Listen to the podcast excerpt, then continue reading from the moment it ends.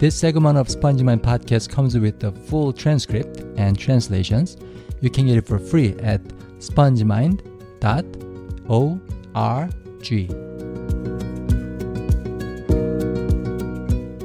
안녕하세요. 스펀지마인드 존슨입니다. 제가 미국이란 나라에 대해서 가장 좋아하는 건 미국 정부도 아니고 미국 음식도 아닙니다. 제가 미국에 대해서 가장 좋아하는 건 바로 미국 사람들이에요.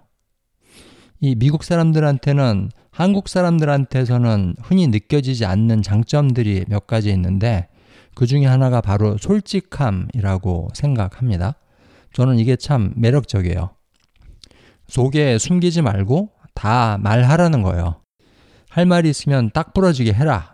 이렇게 하는 게 좋다고들 하고요.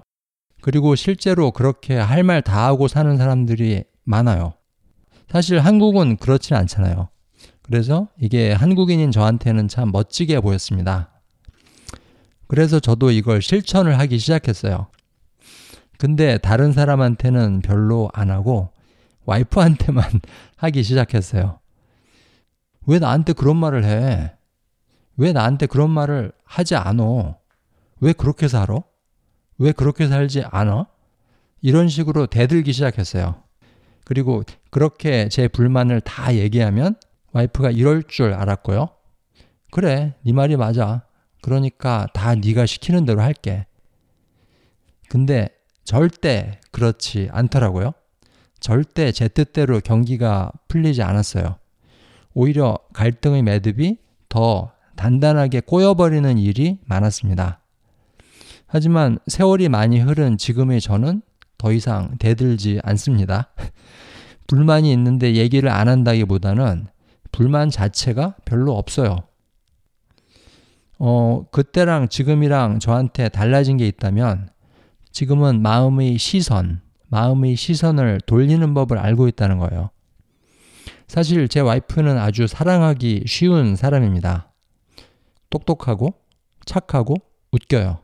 거기다가 예쁘기까지 합니다. 하지만 제 와이프도 신은 아니에요. 인간으로서의 한계가 있다는 거죠.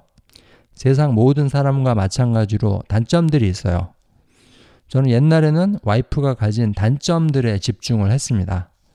마치 세상에 있는 다른 어떤 것도 보이지 않는 사람처럼 거기에만 집중을 했어요. 내 마음에 안 드는 와이프의 말, 표정, 행동, 이런 것만 뚫어지게 쳐다보는 거죠. 근데 지금은 그렇지 않아요. 이 어두운 집중의 상태, 이걸 깨는 법을 익혔거든요.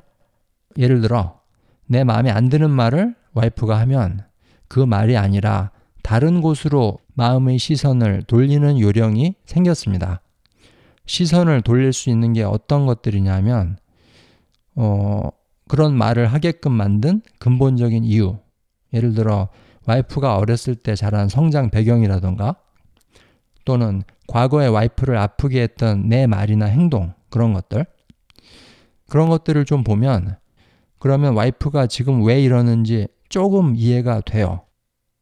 또는 와이프가 나한테 해주는 수많은 좋은 것들 뭐 예를 들면 그 전에 나한테 맛있는 걸 해줬다거나 그런 사랑의 증거로 시선을 돌리기도 해요. 찾아보면 이런 거 많거든요.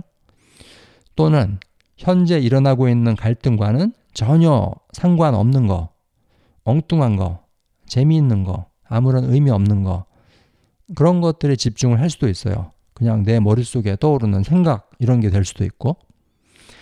어, 이렇게 여러 가지 방법이 있지만 여기서 중요한 건 상대의 단점이나 현재의 갈등 상황을 뚫어지게 쳐다보는 일을 멈추는 거예요. 다른 데로 마음의 눈을 돌리는 거죠. 이걸 다른 말로 하면 꽁꽁 묶인 매듭을 풀려고 하기보다는 녹이는 거라고 할 수 있어요. 매듭이 녹을 수 있는 환경을 만들고 그 안에 담근 다음에 기다리는 거죠. 물을 따뜻하게 데펴 놓고 기다리는 겁니다. 그러면 대부분 녹더라고요. 물론 할 말을 하는 거, 이게 필요할 때도 있어요.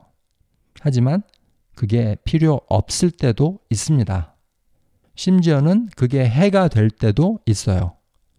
왜냐하면 사랑이란 뭔가를 해줌으로써가 아니라 아무것도 하지 않음으로써 표현될 때가 있거든요. 오늘은 여기까지 하겠습니다. 안녕히 계세요.